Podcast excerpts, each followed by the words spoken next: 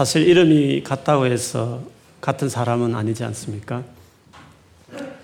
오래된 이야기입니다만 우리 한국의 월간 잡지에 강구란에 한 책이 어, 소개되어 있던 것이 지금은 또 기억이 납니다. 그 책의 내용은 예수가 인도에 가서 부처의 제자였다 이런 책이었습니다. 그래서 그 강구의 내용을 쭉 읽어보니까 부처의 제자 중에 예수라는 이름이 있었다. 그래서 예수의 산상수훈이나 가르침이 그렇게 부처와 비슷한 것이었다. 이런 요지로 예수를 어, 부처의 제자였다는 책이었습니다. 그런데 논리적인 비약치고는 너무 어, 한 거죠. 왜냐 이름이 같다 해서 곧 우리가 믿는 예수라고 그렇게 말한다는 것은 너무 어, 비약적인 논리가 아닐 수 없습니다. 왜냐하면 예수라는 이름은 예수님 당시에도 너무 많은 이름이었기 때문에 흔한 이름이었기 때문에 그 중에 한 예수가 갔는지는 모르겠습니다. 우리나라 사람들이 가진 이름 중에서 여러분 가장 흔한 이름이 뭔지 아십니까? 제가 이름 생각하면서 오늘 이번에 유튜브에서 아, 인터넷 찾아봤더니 그 이런 이름이 흔하다고 나와 있었습니다. 1945년에는 남자는 영수였고 여자는 영자. 48년에는 역시, 역시 남자는 영수, 여자는 순자. 그리고 58년에는 영수, 남자는 영수, 어, 여자는 영숙이었습니다. 그리고 68년에는 남자는 성호, 여자는 미경. 75년에는 남자는 정훈, 여자는 미영. 78년에는 정훈, 여자는 지영. 88년에는 남자는 지훈, 여자는 지혜. 그리고 98년에 남자는 동연, 여자는 유진.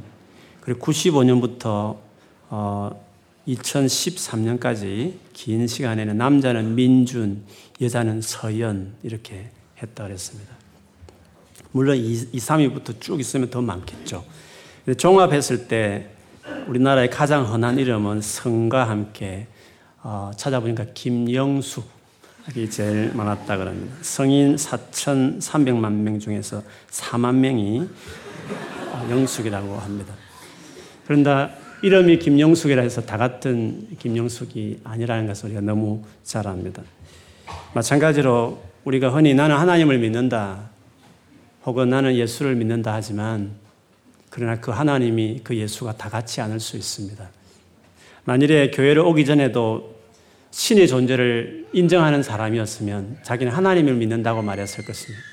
그리고 교회에 와서도 나는 역시 하나님을 믿는다 이렇게 말을 하겠죠. 그러나 정말 어, 진짜 성경에서 말하는 그 하나님인지에 대해서는 체크를 해봐야 될 것입니다. 오늘 그 이야기를 좀 시작하고 싶습니다. 우리가 믿는 하나님은 어떤 분이십니까? 진짜, 진짜 그 하나님이 자기를 소개할 때 어떻게 소개했느냐 하는 거죠.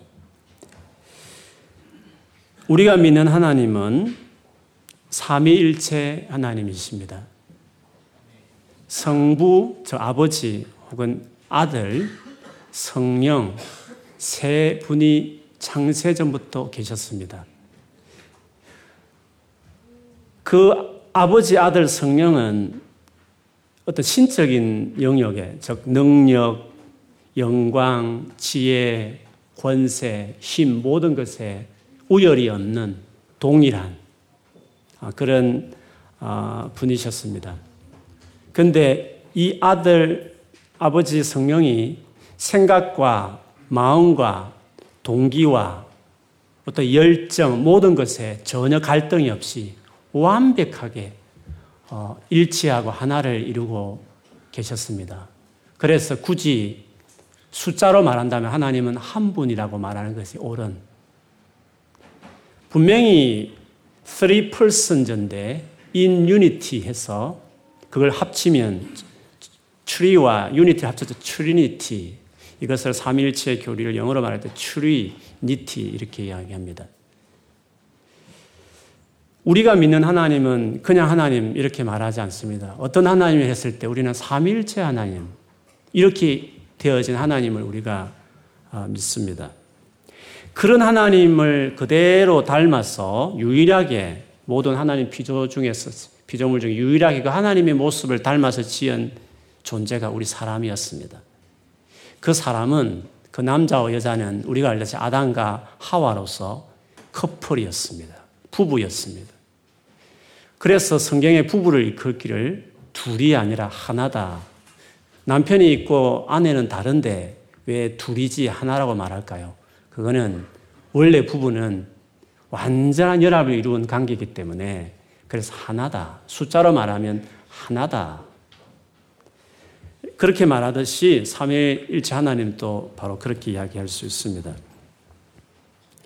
삼일체라는 이 말 자체 교리가 어, 확립된 것은 AD 325년 니케아 공, 회라고 하는 곳에서 이 교리가 확정이 되었습니다. 그러면 예수님이 믿고 난 이후에 325년이 됐으니까 뭐 한 300년 정도 뒤에 이 삼일체 교리가 어떤 교회적으로 이 용어가 이렇게 지어졌으니까 그럼 뒤에 만들어진 것 아닌가 이렇게 생각할 수 있습니다. 물론 뒤에 용어가 만들어진 건 맞지만 삼일체 교리라는 이 내용이 담고 있는 내용은 예수님이 돌아가시고 성천하신 이후에 바로 초창기 제자들로부터 이런 삼일체를 믿었습니다. 근데 왜 굳이 뒤에 이런 교리 용어가 만들어진 이유는 이 만들어질 당시에 갑자기 이단들이 많이 등장했습니다. 그 이단들이 주장하는 것들이 예수님에게 대해 시비를 걸었습니다.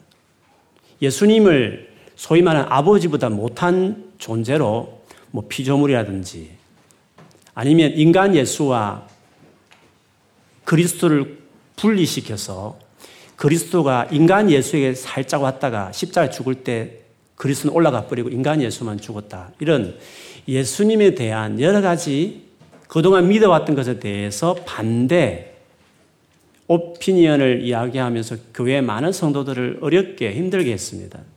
그래서 지도자들 입장에 봤을 때는 이단이 없었으면 그냥 쭉 갔을 텐데, 그래, 이단이 그 당시에 등장함으로 우리가 믿는 하나님, 우리가 또 신뢰하는 예수님이 어디 포지션이냐, 어디까지 있는 것인에 대해서 회의를 했고 그 회의 결과 지금까지 초대교육도 믿어왔듯이 예수는 하나님이셨다라는 것들을 그것을 모아서 예수님을 하나님 레벨에 믿었듯이 그 레벨에 두는 그 내용을 담고 있는 것이 삼일체 교리였기 때문에 그래서 삼일체 교리가 그때 확정이 된 것이었습니다.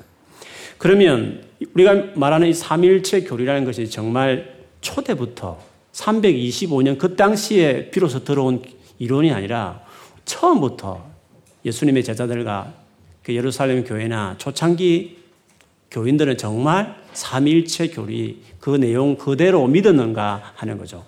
그걸 알려면 결국 우리는 초대 교회 때 예수님이 성천하신 이후에 30년부터 짧게는 몇 년부터 기록되기 시작한 지금 현재 우리 가지고 있는 신약 성경을 통해서 삼일체 내용을 포괄하고 있는지를 보면 되겠죠. 가장 그것에 대해서 잘 이야기하고 있는 책이 있다면 요한복음을 이야기할 수 있습니다. 요한복음 1장을 보면 1장 1절에서 3절까지 보면 이런 내용이 있습니다. 태초에 좀, 좀 쉬운 번역본, 한국 번역본을 제가 읽어드리면 이렇습니다. 태초에 말씀이 계셨다. 그 말씀은 하나님과 함께 계셨다. 여기서 말하듯이 말씀이 있었고 그 말씀이 함께 있는 하나님이 있었다. 이렇게 이야기했습니다.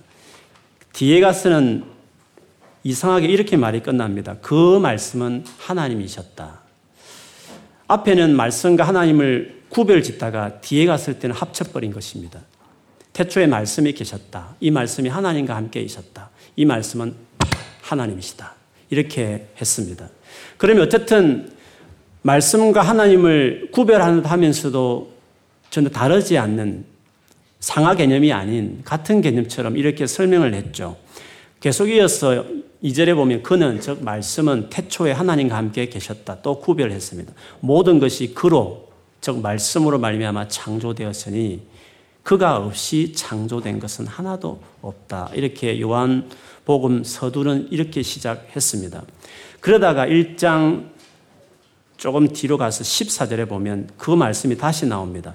그 말씀은 육신이 되어 즉 사람이 되어 우리 가운데 사셨다. 그 우리는 그의 영광을 보았다.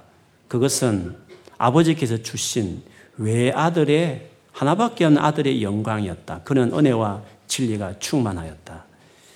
그 육신이 곧 그 하나님의 외아들이었다. 이렇게 표현을 했다는 거죠. 그러다가 18절에 가보면 더 확실하게 이제 정리됩니다. 일찍이 하나님을 본 사람은 아무도 없다. 아버지 품 속에 계신 외아들이신 하나님께서 하나님을 알려주셨다. 외아들이신 하나님께서 하나님을 알려주셨다. 외아들도 역시 아들이 하나님이라고 이야기하고 있습니다. 그렇기 때문에 초창기 때부터 초창기 때 기록되어 있던 요한복음에서부터 예수를 하나님의 레벨에 두었고 하나님 아들이시면서 하나님이시다. 그렇게 설명하고 있기 때문에 삼일체가 뒤늦게 나온 교리적으로 나온 용어지만 그러나 그 삼일체의 내용은 이미 처음부터 초창기부터 예수님을 하나님으로 초창기 성도들은 예수님을 경배하고 예배했다. 그것을 알 수 있습니다. 물론 어떤 분들은 삼일체에 대한 설명을 들을 때마다 뭐 그리 복잡하고 어려운 것을 믿나 그냥 예수만 믿으면 되지 이렇게 생각하는 분들이 있을 것입니다. 그런데 문제는 삼일체를 믿지 않으면 이름만 예수를 믿지 어쩌면 구원받게 해주는 진짜 예수를 믿지 않을 수가 있다는 사실입니다. 삼위일체를 믿지 아니하면 구원받게 하는 예수님을 믿을 수 없는 것입니다. 우리가 믿는 예수는 하나님인데 그 하나님이라는 걸 말한 게 삼위일체인데 삼위일체를 믿지 않으면 그 믿는 예수는 하나님이 아닌 다른 예수를 말하니까 그러면 하나님이 아닌 즉 여호와 정인도 말하는 예수 무슬림에도 말하는 예수 많은 예수들이 있는데 그 예수를 믿을 수 있으므로 그러면 그 예수를 믿는 그 믿음이 그를 구원할 수 있을까요? 삼일체 하나님을 믿지 않으면 기독교인이 아니다 이렇게 말할 수 있는 것입니다. 삼일체 하나님을 믿는 것과 믿지 않는 것이 우리 신앙에 어떤 차이를 만들까? 왜 그 교리가 그렇게 중요하느냐 하는 것입니다. 만일에 예수님을 하나님이다, 하나님으로 경배하지 아니하면 어떤 일이 생기냐면 그 예수님이 하신 모든 것들이 다 하나님이 아닌 행동이 됩니다. 그 말은 하나님보다 좀 밑에 있는 모든 것이 된다 이 말이죠. 예수님이 오셔서 하신 일을 종합하면 두 가지입니다. 우리를 구원하기 위해서 우리를 구원하기 위해서 그분이 오셨습니다. 두 번째는 그 예수님이 진짜 하나님이 누군지를 알려주기 위해서 가르쳐 주기 위해서 하나님에서 말하기 위해서 그렇게 오셨습니다. 그래서 구원과 어떤 말씀 계시 이 두 가지가 그 예수님이 오셔서 하신 가장 큰 일이었습니다. 그러면 예수님이 하나님 자신이면 어떻게 됩니까? 그 구원이 완전합니다. 하나님 친히 하셨으니까. 그리고 그 말씀도 완전합니다. 그러나 예수님이 만약 하나님이 안 되시면 그 구원도 좀 더 불완전해지는 것입니다. 그리고 그 말씀하신 것도 또 불안해지는, 좀 완전하지.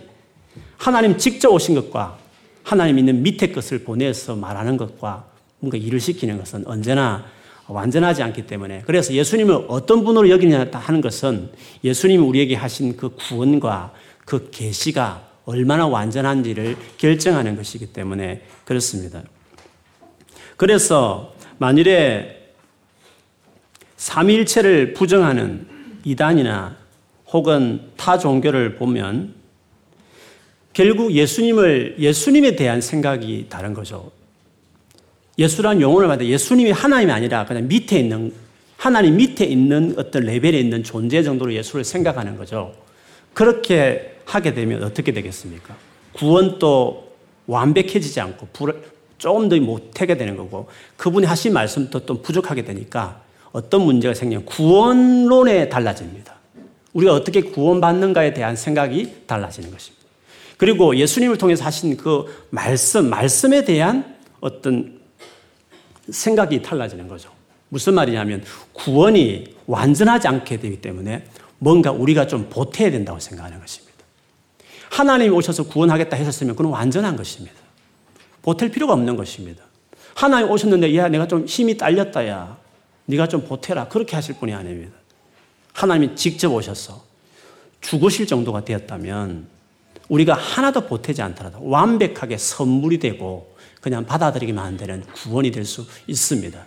그러나 하나님이 아니라 하나님이 밑에 있는, 밑에 있는 것을 보냈다면 그것이 예수였으면 그 구원은 불확실하고 뭔가 완전하지 않기 때문에 뭔가 보태야 되는 것입니다. 그래서 삼일체를 부정하는 이단이나 모든 종교는 구원론이 다 행위 구원입니다. 네가 뭔가 착하게 해야 된다는 것입니다. 그게 신앙적인 뭐 종교적인 열심이든지 아니면 윤리적인 깨끗함이든지 간에 그렇게 해야 좋은 세상 간다. 결국 구원이 우리의 어떤 행위, 우리가 뭔가 하기 나름인 내가 뭔가 행동을 좀 더 잘해야 된다는 구원이 결국 우리에게 달려있는 우리 행위를 강조하는 그런 것이 되는 것이죠. 그리고 그래서 안식교라든지 뭐 아, 안산홍 정인회 같은 하나님의 교회라든지 모든 것들은 결국 우리 행위를 강조하는 구약의 율법을 강조하고 의식을 강조하고 안식일이 토요일인데 왜 일요일 지키냐고 하면서 계속 우리가 뭐 그 지켜야 될 의식과 행위를 계속 강조하듯이 어, 구원은 그렇게 해야만 이루어질 것처럼 설명하게 되는 것입니다. 그리고 타 종교가 다 말할 것도 없습니다. 어떻게 좋은 세상 갑니까? 다 착하게 살아야. 선과 악을 기준지에서 좀 착해야 뭔가 구원받을 그 기준을 어떻게 정하는지 모르겠지만 어쨌든 우리의 어떤 행위에 근거된 파라다이스에 갈 것인지 아니면 어떤 잘못된 고통스러운 곳에 갈 것인지 그 결정을 하게 되는 것이겠죠. 구원론에서 완전히 달라지게 되는 것입니다. 그리고 말씀에 있어서도 마찬가지입니다. 예수님이 하나님이시면 하나님이 직접 오셔서 하신 말씀이니까 최고 큰 어른이 오셨으니까 그분이 한번 방문하셨으니까 그때 중요한 모든 말씀들, 진리는 그때 다 말하는 것입니다. 그런데 그 예수님이 그런 하나님이 아니시라 여전히 무슬림처럼 많은 프라핏, 선지자 중에 한 명 정도로 말하면 또 다른 또 프라핏을 또 보낼 수 있는 것입니다. 무슨 말이냐면 하나의 말씀이 예수님 이후에도 계속 나올 수 있는 것입니다. 그래서 코란이라는 새로운 말씀이 또 주어졌고 몰몬경이라는 또 천사가 보내서 하나의 말씀이 또 받았다 그러고 이렇게 아예 경전을 말하지 않, 뭐 중국의 동방번개라고 해가지고 하나 우리 교, 한국에서는 전능신교라고 일컬어지는데 그들도 마찬가지입니다. 하나님의 말씀이라고 새로운 이 시대에 맞는 하나님이 뭔가 말씀을 또 주셨다 해서 경전이 또 있습니다. 우리가 이 66군으로 끝났다고 확신할 수 있는 이유는 또 성경을 주어질 수 있지 않겠습니까? 라고 생각할 수 있는데 그렇지 않는 이유는 하나님이 직접 오셨으니까. 오시기 전에야 이 사람 아래 것들을 보내서 이렇게 선지자들, 선, 선지자를 제가 아래 것이라고 해서 미안합니다만 이렇게 보내서 말씀하셨지만 그러 마지막에 드디어 주인공이 있다고 오셨으면 그때 할 말은 다 해야 되는 것입니다. 그리고 그분이 가셨기 때문에 그분을 목격했던 제자들이 기록한 신약 성경으로 더 이상 성경은 사실 끝나는 것입니다. 그래서 우리 66권으로 끝났다고 말할 수 있는 이유는 예수님 위치 때문에 그렇습니다.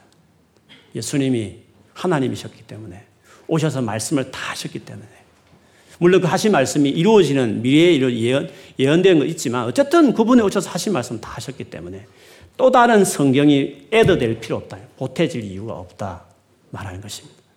그런데 예수님을 그렇게 믿지 않으면 또 다른 경전이 기록되어야 된다고 말한다든지 하나님이 또 다른 말씀을 천사를 통해 주셨다고 하는 주장들이 계속 나오는 것이고 또 한편으로는 이 성경을 존중해도 이 성경을 주셨으나 아들 예수 때는 잘 드러나지 않아서 다 비유로 다 봉해져 있기 때문에 마지막 시대에 그 비유를 다 풀어줄 또 다른 마지막 사자 해서 신천지든지 뭐 통일교든지 아니면 안산홍 중 안산홍이든지 그 부인 장길자든지 정명석이든지 뭔가 마지막 봉해진 비유풀이 진짜 의미를 확 풀어줄 또 다른 마지막 선생이 필요한 뭔가 말씀에 대해서 뭔가 더 풀어줄 또 다른 존재가 있어야 된다고 말하는 식으로 성경이 계속 가는 것입니다.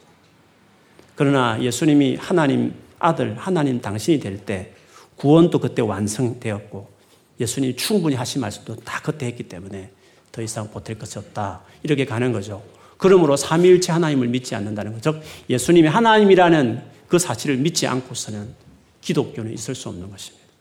그리고 삼위일체 하나님을 믿지 않는 사람은 기독교인이 아닌 것입니다.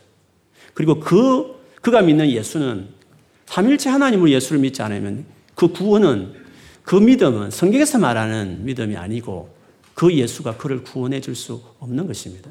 그래서 우리는 어떤 예수를 믿느냐 했을 때 하나님 아들이면서 하나님이신 하나님과 동동하신 그분을 우리가 믿는다라고 이야기하는 것입니다.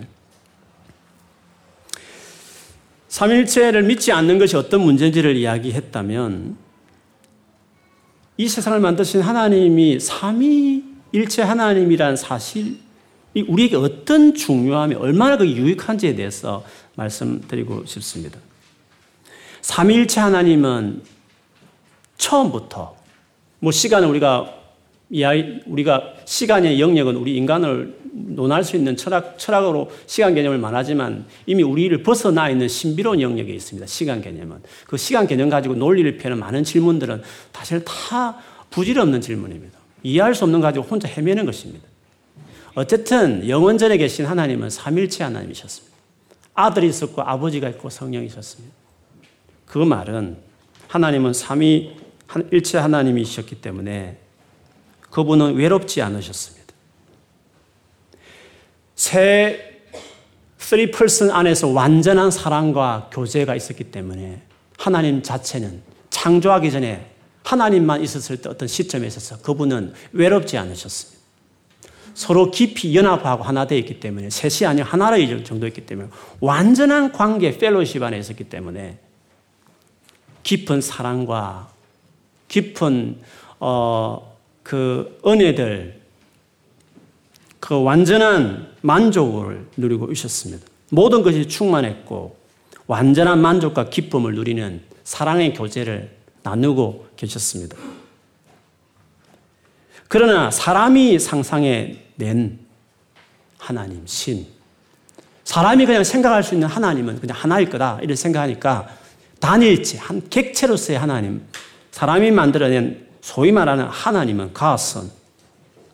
객체 하나로 있을 때 왠지 모르게 외로워 보이고 그리고 혼자인 적이 있었기 때문에 사랑이라는 단어는 익숙하지 않습니다. 대신 좋은 계명을 주는 명령하는 존재요. 그리고 그것에 순종하는 것이 최고 중요한 일이 될 것입니다. 그래서 모든 단일체 신을 말하는 종교는 계명을 강조합니다. 그리고 그것에 순종하고 그게 말 잘 듣고 그리고 바르게 살아가는 것이 중요합니다. 그러나 삼일체 하나님은 관계석 안에 있는 유니티를 이룬 하나님이시므로 제일 중요한 것이 사랑입니다. 그래서 우리에게 주신 최고의 계명은 결국 나를 사랑하고 너희가 서로 사랑하라고 하시는 말씀이셨으나 다른 모든 종교는 열심히 계명대로 잘 지켜라.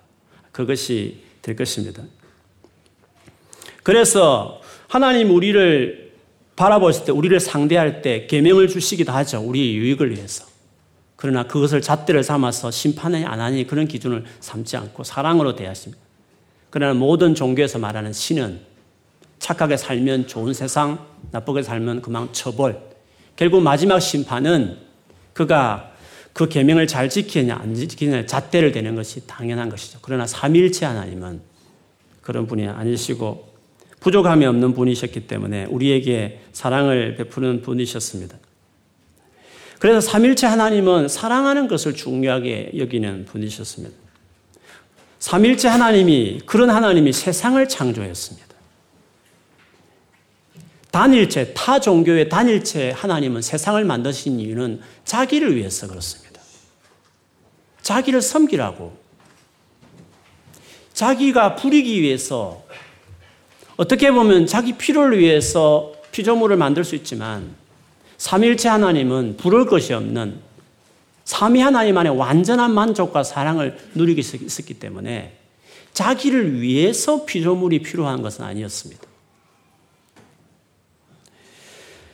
하나님께서 삼일체 하나님께서 그럼 천지를 만드신 이유가 뭐였을까요? 삼위 하나님 안에 누렸던 완전한 그 기쁨과 충만함과 풍성함을 피조물에게 나누어 주고 싶었습니다. 그 영광을 같이 누리게 하고 싶었습니다. 그래서 삼일째 하나님이 창조하는 목적은 창조주 신을 앞에서 복종하고 순종하고 잘 따라오고 어떤 뜻을 이루고 그런 어떤 목적을 위한 프로젝트를 위한 어떤 목적 속에서 피조물을 만든 것이 아니라 피조물 없어도 완전하신 하나님인데 굳이 만드신 이유는 당신이 누리고 있는 이 풍성한 영광, 충만함을 그것을 쉐어하고 싶었습니다. 그들에게 나누어 주고 싶었습니다. 그들이 누리게 하고 싶었습니다. 그래서 창조의 목적은 피조물 그들을 위한 사랑과 섬김의 마음이 담겨져 있는 것이라고 이야기할 수 있습니다. 그래서 사도행전 17장 24절 25에 소크라테스의 고향인 아테네 아덴에서 바울이 그 신에 대해 절비한 많은 그 신이 있었던 그곳에서 설교하면서 뒷부분에 하나님은 관련해서 이런 말을 했습니다. 우주와 그 안에 있는 모든 것을 창조하신 하나님께서는 하늘과 땅의 주님이심으로 사람의 손으로 지은 신전에 거하지 않으십니다. 또 하나님께서는 무슨 부족한 것이라도 있어서 사람의 손으로 섬김을 받으시는 것이 아닙니다. 그분은 모든 사람에게 생명과 호흡과 모든 것을 주시는 분이십니다. 삼일체 하나님은 뭔가 나를 섬겨라 그게 목적이 아니라 주시는 것입니다. 베푸는 데 목적이 있는 것입니다. 피조물들도 다 압니다. 인간 말고 다른 피조물도 압니다. 그래서 마지막 완전히 이 죄로 말미암아 뒤틀린 세상이 회복될 것을 소망하는 종말을 이야기하면서 피조물들이 막 사모하는 게 있다 했습니다. 그 표현을 재미있게 마치 사람처럼 표현한 어, 피조물의 그 심정을 로마서 8장 19절 이하에 보면 이렇게 말합니다. 피조물은 하나님의 자녀들이 나타나기를 간절히 기다리고 있습니다. 하나님 자들이 나타난다는 것은 우리가 마지막 때 예수님 재림할 때 우리 하나님 자녀들이 정말 완전히 회복되는 그걸 이야기합니다. 그날을 다른 여타 나무들, 고양이, 개, 소 모든 것들이 우리 사람들이 완전해지는 그 마지막 종말을 간절히 피조물들도 기다리고 있다 했습니다. 왜 그들이 기다리고 있을까요? 계속 읽어드리면 이렇습니다. 피조물이 허무에 굴복했지만 그것은 자의로 그렇게 한 것이 아니라 굴복하게 하신 그분이 그렇게 하신 것입니다.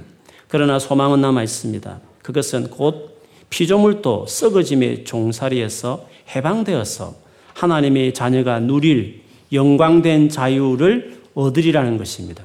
모든 피조물이 이제까지 함께 신음하며 함께 해산의 고통을 겪고 있다는 것을 우리는 압니다. 그뿐 아니라 첫 열매로서 성령을 받은 우리도 자녀로 삼아 주실 것을 또 우리 몸을 속량하여 주실 것을 고대하면서 속으로 신음하고 있습니다. 우리는 이 소망으로 구원을 얻었습니다. 눈에 보이는 소망은 소망이 아닙니다. 보이는 것을 누가 바라겠습니까? 그러나 우리가 보이지 않는 것을 바라면 참으면서 기다려야 합니다. 모든 피조물들도 우리 인간이 제일 주인공이기 때문에 인간이 마지막 회복이 될 그날을 같이 바라보면서 지금 힘들지만 신음하면서 그날을 소망하면서 기다리고 있다는 것입니다. 그날이 어떤 날입니까? 영광 안에 영광된 자유를 얻으리라는 영광을 바라보면서 피조물도 하나님의 영광을 누리는 것입니다. 그래서 원래부터 그렇게 목적을 만들었기 때문에 그러나 사람이 죄를 지어서 주인공이 죄를 짓다 보니까 피조물까지 피해를 받았는데 다시 회복되어서 그 영광의 상태가 다시 되기를 피조물도 그 하나님의 영광을 같이 누리게 될 그날을 모든 우리 집에 키우는 애양견들도 그걸 기대하면서 살고 있다. 그렇게 이야기하는 것입니다. 오늘 본문에 그래서 창조에 대한 첫 이야기인데 이 창조가 그런 마음으로 하나님이 창조했다는 것을 생각해야 합니다. 삼일째 하나님께서 그 넘치는 사랑과 영광과 능력으로 지으시면서 그것들을 피조물에게도 누리도록 나누기 위해서 사실은 창조한 이야기인 것입니다. 1절에 보면 하나님이 세상을 창조하셨다고 말했는데 3절에 가보면 하나님 이렇게 되어 있는데 하나님이 말씀하시기 이르시되 빛이 있으라고 하셨는데 3절에 하나님은 아버지이십니다. 아버지 하나님이고 그분이 말씀하셨다 했는데 요한복음 1장에 보면 그 말씀이 하나님과 함께 있었기 때문에 그 말씀은 우리 가운데 오신 외아들 예수님이라 말했습니다. 성부가 아들을 통해 말함으로 세상을 어, 짓는 것이었습니다. 2절, 1절에 가보면, 끝에 보면, 하나님의 영은 수면 위에 운행하시니라고 말했는데, 이 하나님의 영은 성령을 말합니다. 결국 창세기 초반에 봐도 아버지가 나오고 아들이 거기 있고 성령이 삼위 일체 하나님께서 천지를 창조하고 있다는 내용을 보여주는 것입니다. 그렇기 때문에 삼일체 하나님은 세상 만물을 사랑하셨고 그 만물을 다스리는 절대자이지만 그 다스림이 사랑과 섬김으로 행해지는 것이 놀랍다는 것이죠. 그래서 하나님의 그 본성 중에 제일 중요한 것이 사랑입니다. 하나님은 사랑이시라고 말한 이유도 거기 있습니다. 그것을 달리 말하면 섬긴다. 창조주가 피조물을 섬길 마음이 있다. 그렇게까지 이야기할 수 있는 것이죠. 그래서 그 유명한 빌리포스 2장 6, 7절에 예수님에 대한 이야기를 하면서 이런 표현을 했습니다. 그는 즉 예수님을 말합니다. 근본 하나님의 본체시나 원래 그는 예수는 하나님이셨으나 하나님과 동등됨을 취할 것으로 여기지 아니하죠. 하나님과 동등한 그대로 있을래라고 하지 않으시고 자기를 비워서 종의 형체를 가지시고 사람들과 같이 되셨다. 예수님이 이 땅에 오신 그 과정을 원래 하나님이셨으나 하나님 그대로 있지 않고 자기를 비우셔서 이 땅에 종의 형체로 종이 뭡니까? 섬기는 존재 아닙니까? 자기가 만든 피조물을 섬기기 위해서 그 하나님이 오셨다.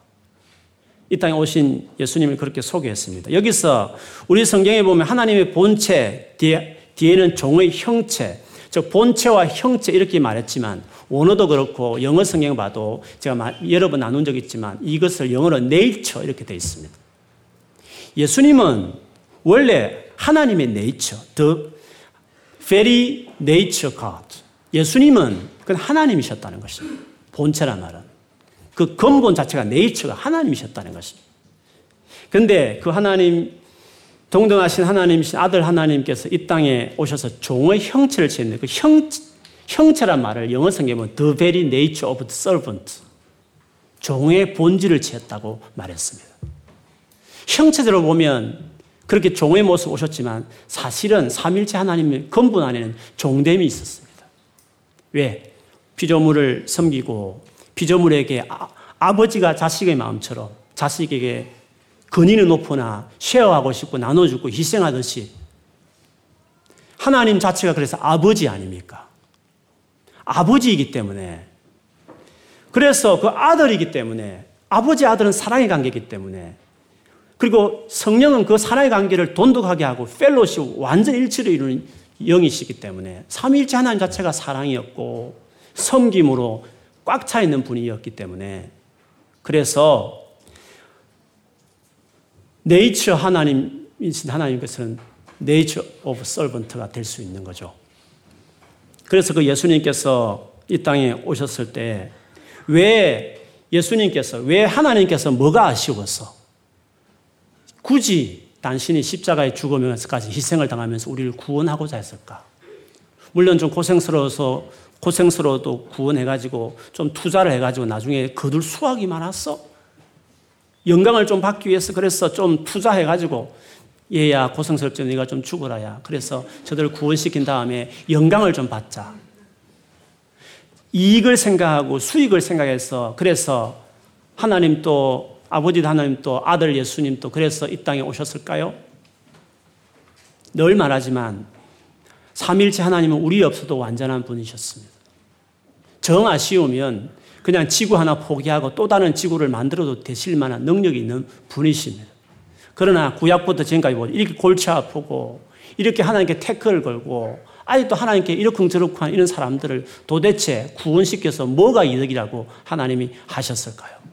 그래서 성경에서 가장 어려운 질문은 선악과도 아니며 예정론도 아니며 삼일체도 아니며 가장 어려운 질문은 하나님이 뭐가 아쉬워서 자기 아들을 그 이 땅에 보내어서 생고생시키고 자기 만든 인간에게 욕도 들었고 침뱉음 받으면서 그들의 손에 죽는 이런 과정을 왜 하나님께서 그렇게 하셨냐 하는 것입니다. 뭐가 아쉬워서? 그리고 우리가 우리가 필요했나? 일손이 부족했나? 하나님께서 왜 그렇게 했나? 천, 천사들도 많은데 천사 시키면 자기 만든 창조물 다스리는데 괜찮았을 텐데 아쉬우면 죄 안 지은 또 다른 인류를 또 만들면 될 텐데 왜 왜 굳이 우리를 위해서 그렇게 고생을 그 가슴 아리를 그 일을 하셨을까? 그, 그거는 이해할 수 없는 질문입니다. 그런데 이해할 수 있는 이유는 삼일체 하나님이니까.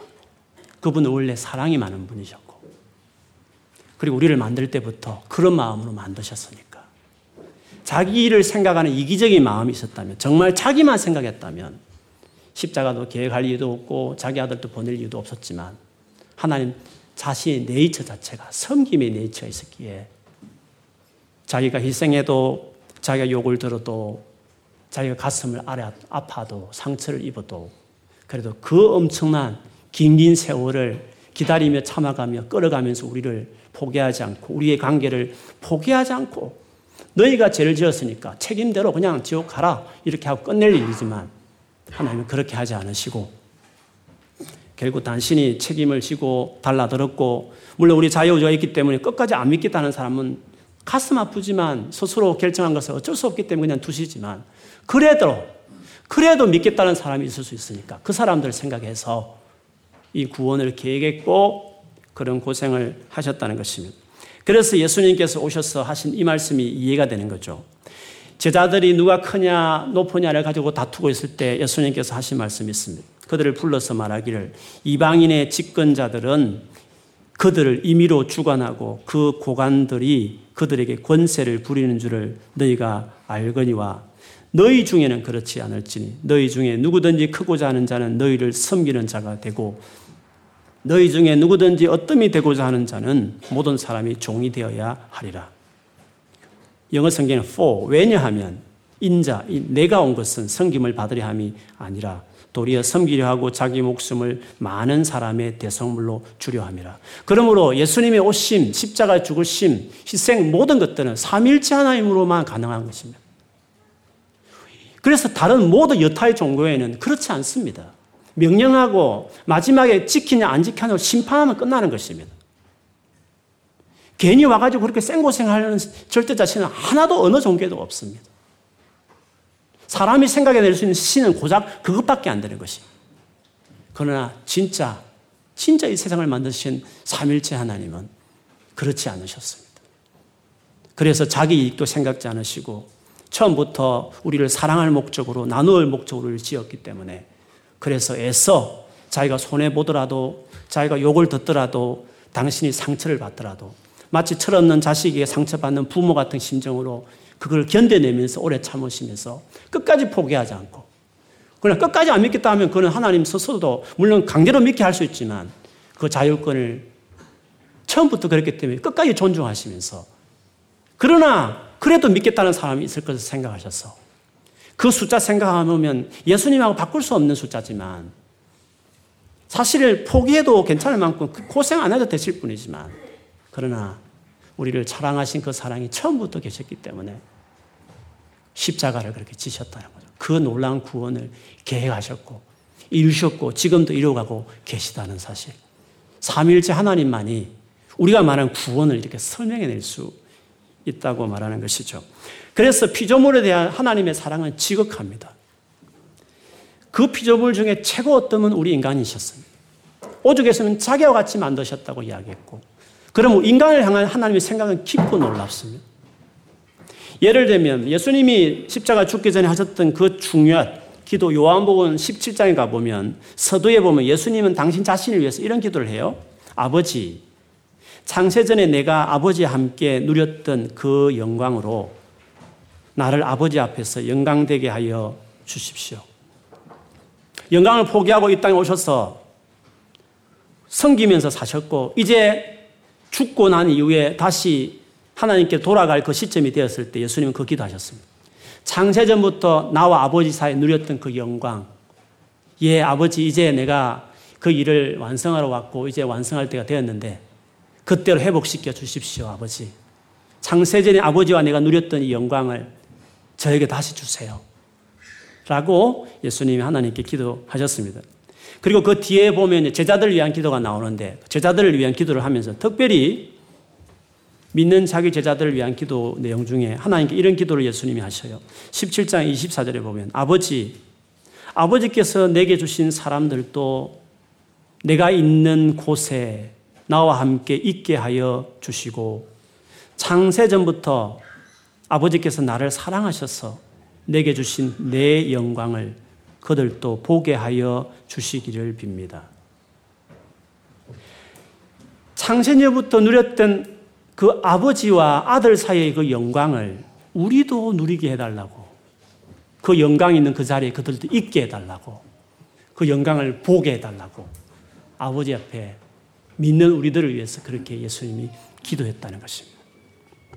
그래서 많고 많은 칭호 중에 우리를 향해서 아들이다, 딸이다 칭호를 주신 이유도 바로 그 하나님의 마음이 배어 있는 우리를 향하신 사랑이었습니다.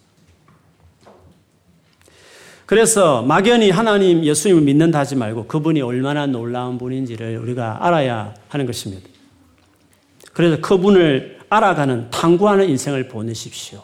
최고의 지식이며 내 삶을 가장 새롭게 할 지식입니다.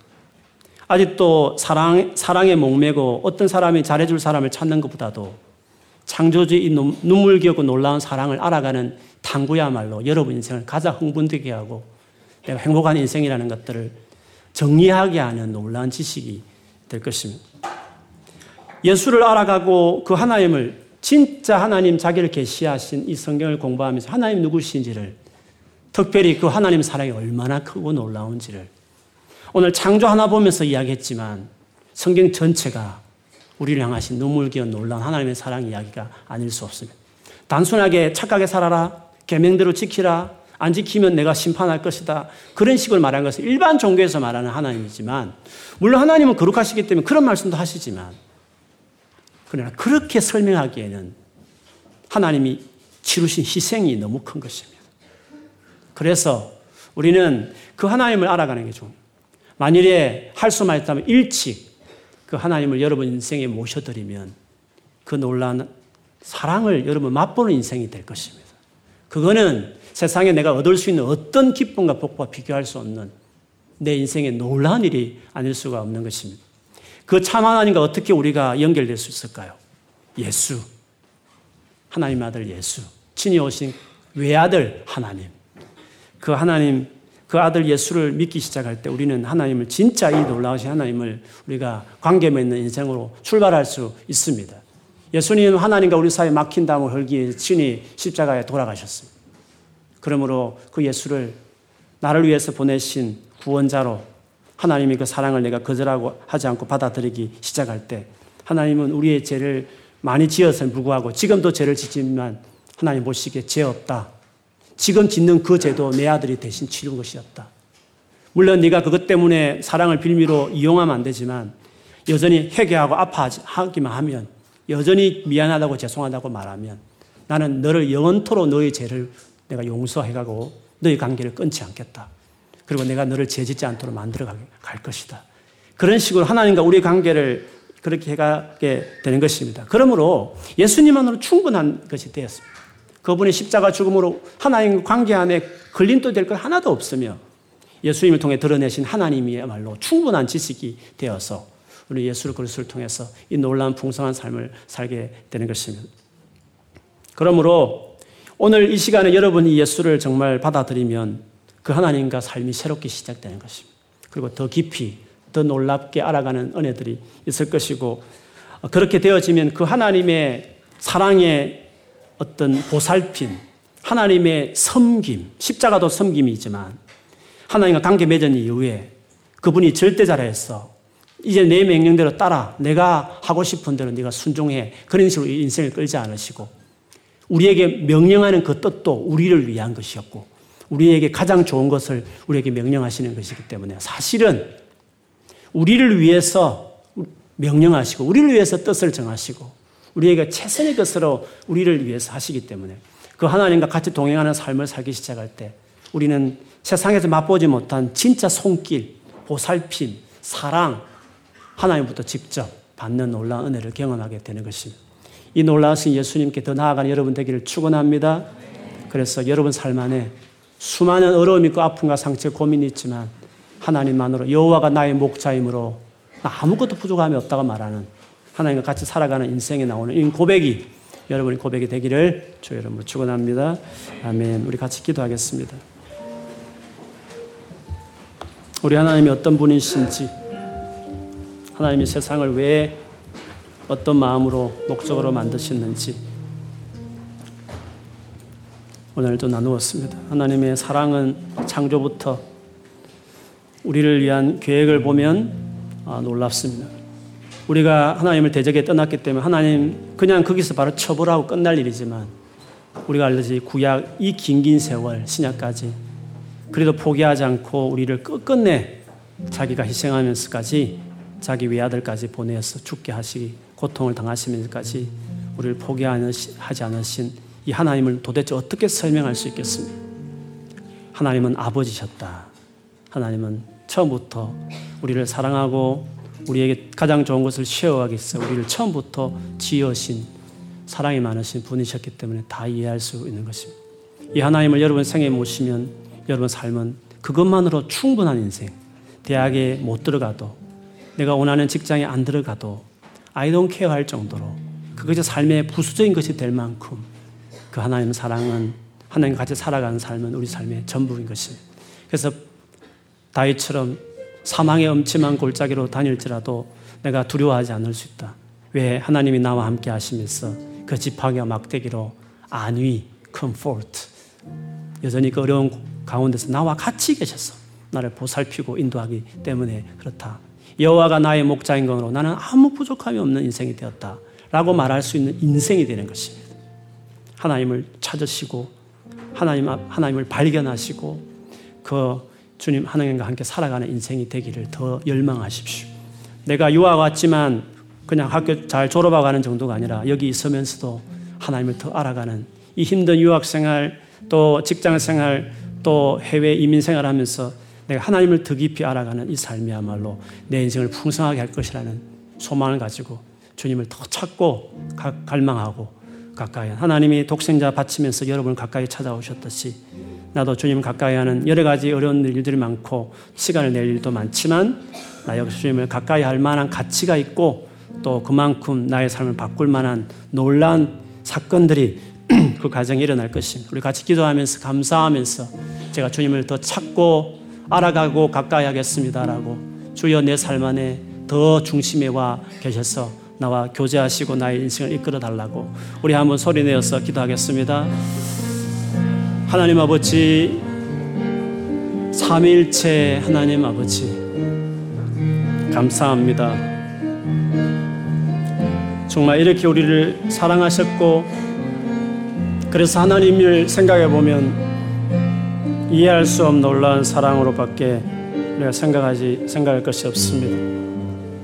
하나님을 알게 되면 인자가 한이 없고 노하기를 더디하는 분이신 것을 우리가 깨닫게 됩니다. 그 사랑을 알면 알수록 우리는 천국에서 영원히 너무 감사하고 너무 감격스러워서 그 하나님께 모든 종기, 영광, 능력, 권세, 힘을 그 보좌에 앉으시니와 그 어린 양 예수께 돌릴 수밖에 없음을 고백합니다. 아버지 하나님을 더 알게 하시고 그 사랑 안에 우리가 더 세워져 가게 하시고 그 그리스도의 사랑의 넓이와 높이와 길이와 깊이가 어떠함을 알아 하나님의 모든 충만한 것으로 너희 안에 충만케 되기를 바란다는 것처럼 그 하나님을 알아가게 하시옵소서. 오늘 머릿속에는 우리 가운데 아직도 하나님을 알지 못하는 분들이 있습니까? 그리고 하나님 알기를 사모하는 분들이 있습니까? 하나님이여 오늘 계시하십시오. 성령님 우리 마음에 빛을 비추십시오. 하나님의 영광을 하는 빛을 우리 마음에 비춰 주시고 이 하나님을 참으로 알게 하고 이 하나님을 사모하고 갈망하고 가까이 하고 이 하나님을 위해서 살아가고 하나님과 관계를 가장 삶의 우선순위로 두고 살아가는 저희 되게 해 주옵소서. 하나님 계셔서 감사합니다. 삼일체 하나님이셔서 감사합니다. 우리에게 계명 던지고 잘 지켜 잘 지키는지 보겠어. 마지막 날에 지켰니 안 지켰니 보고 내가 심판할 거야. 그렇게 하지 않으시고 하나님 그렇게 우리에게 거룩하시기 때문에 우리에게 그 말씀도 하시지만 그런 하나님은 근본적으로 우리가 아쉬워서 달신 일손이 부족해서 우리를 만드시지 않으셨고 우리를 당신의 영광을 주고 싶었어. 그 영광에 참여하는 자로 우리를 생각하셔서 만드셨기 때문에 끝내 끝까지 희생하고 사랑하고 끝내 자기를 돌아보지 않고 섬김으로 우리 가운데 오실 수 있어서 감사합니다. 이런 하나님을 알게 해주셔서 감사합니다.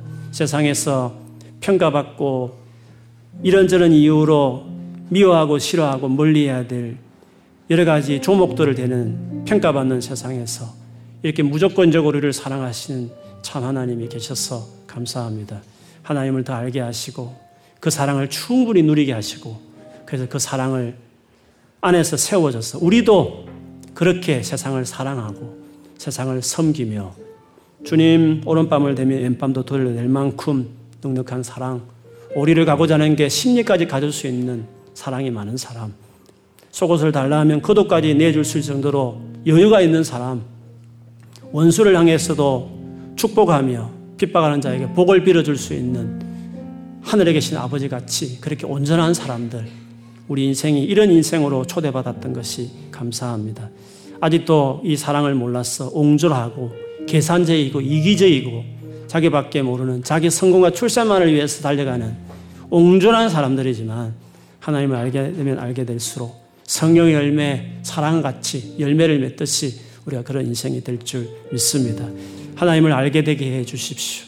하나님을 더 가까이 하는 자들이 되게 해 주십시오. 우리 교회가 더 하나님을 가까이 하고 우리 교회 안에 하나님의 가득한 임재, 충만한 영광, 하나님이 어떤 분이고 그 사랑이 얼마나 깊은지를 여기서 경험하고 알아가는 놀라운 은혜들이 우리 교회 안에 있을 수 있게 축복하여 주옵소서.